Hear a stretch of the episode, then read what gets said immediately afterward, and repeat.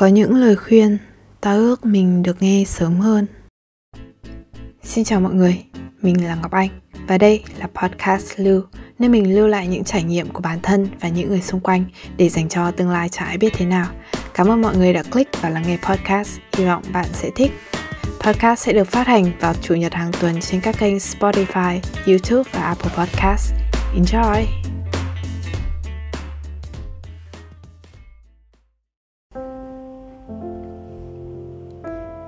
Vài năm trở lại đây, mỗi khi có bạn bè hay ai đó tâm sự về chuyện yêu đương, mình đều cố gắng đưa ra lời khuyên công bằng và sáng suốt mà mình nghĩ sẽ là tốt nhất cho bạn ấy. Thực ra khi nghe bạn bè hay người mình yêu quý kể về khổ sở về một ai đó, ta thường cảm thấy bực tức thay bạn mình và quyết định sẽ về phe người bạn trong cuộc trò chuyện để bạn mình cảm thấy được đồng cảm rằng mình không sai, rằng cái đứa kia mới là kẻ sai. Vì vậy nên ngày trước mình cũng hay đưa ra lời khuyên dựa trên cảm tính như vậy. Và tương tự, bạn bè mình cũng đi theo hướng ấy mỗi khi mình tâm sự những rắc rối trong một mối quan hệ.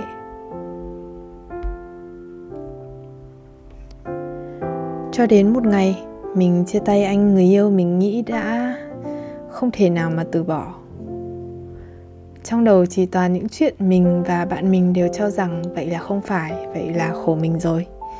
Ví dụ, khi người ta nói cần thời gian suy nghĩ riêng thì chúng mình chốt, thế vậy là hắn muốn chia tay luôn rồi, không yêu mình nữa rồi.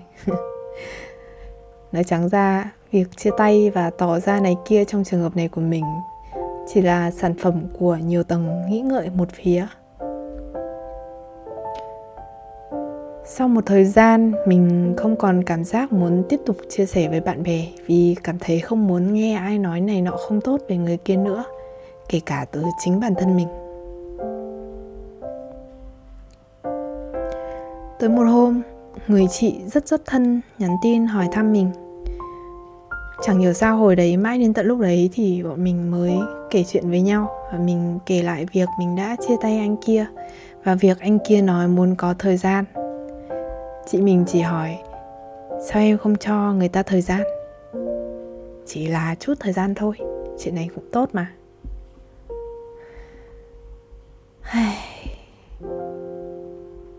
Mình không thể quên được cảm giác lúc đấy, giống như một cơn gió lạnh đập vào mặt mình. Và ngay lúc đấy mình đã ước giá mà mình nhận được lời khuyên ấy sớm hơn. Sau khi chìm đắm trong vô số suy diễn, nghĩ ngợi lúc ấy mình mới nhận ra bản thân vội vàng và ấu trĩ ra sao. Thứ mà có lẽ nếu ở trạng thái tỉnh táo bình thường ta thấy ngay, vào những lúc như vậy lại cần một người khác đủ sáng suốt để nhắc ta.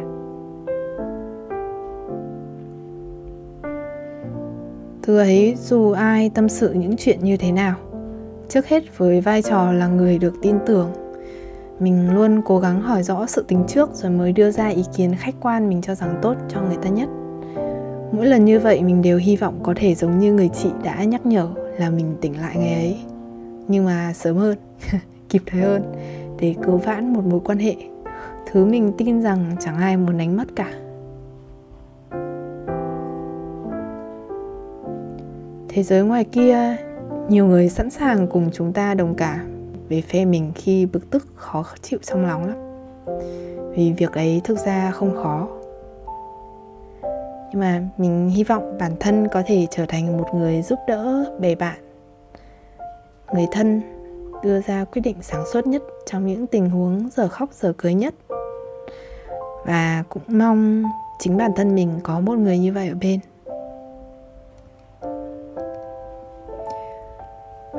Không biết mọi người có để ý không?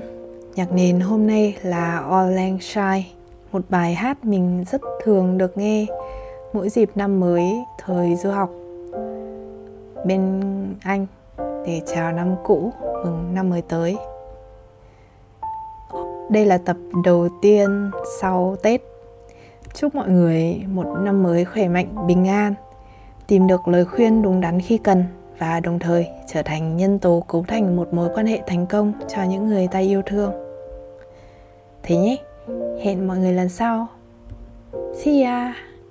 À, một bài hát nữa gửi tặng mọi người. Amazing Grace. Amazing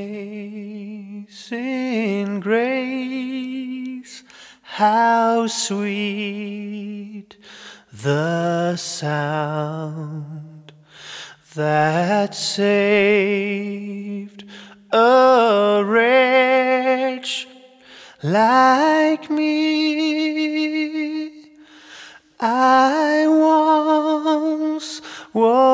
Was lost, but now am found.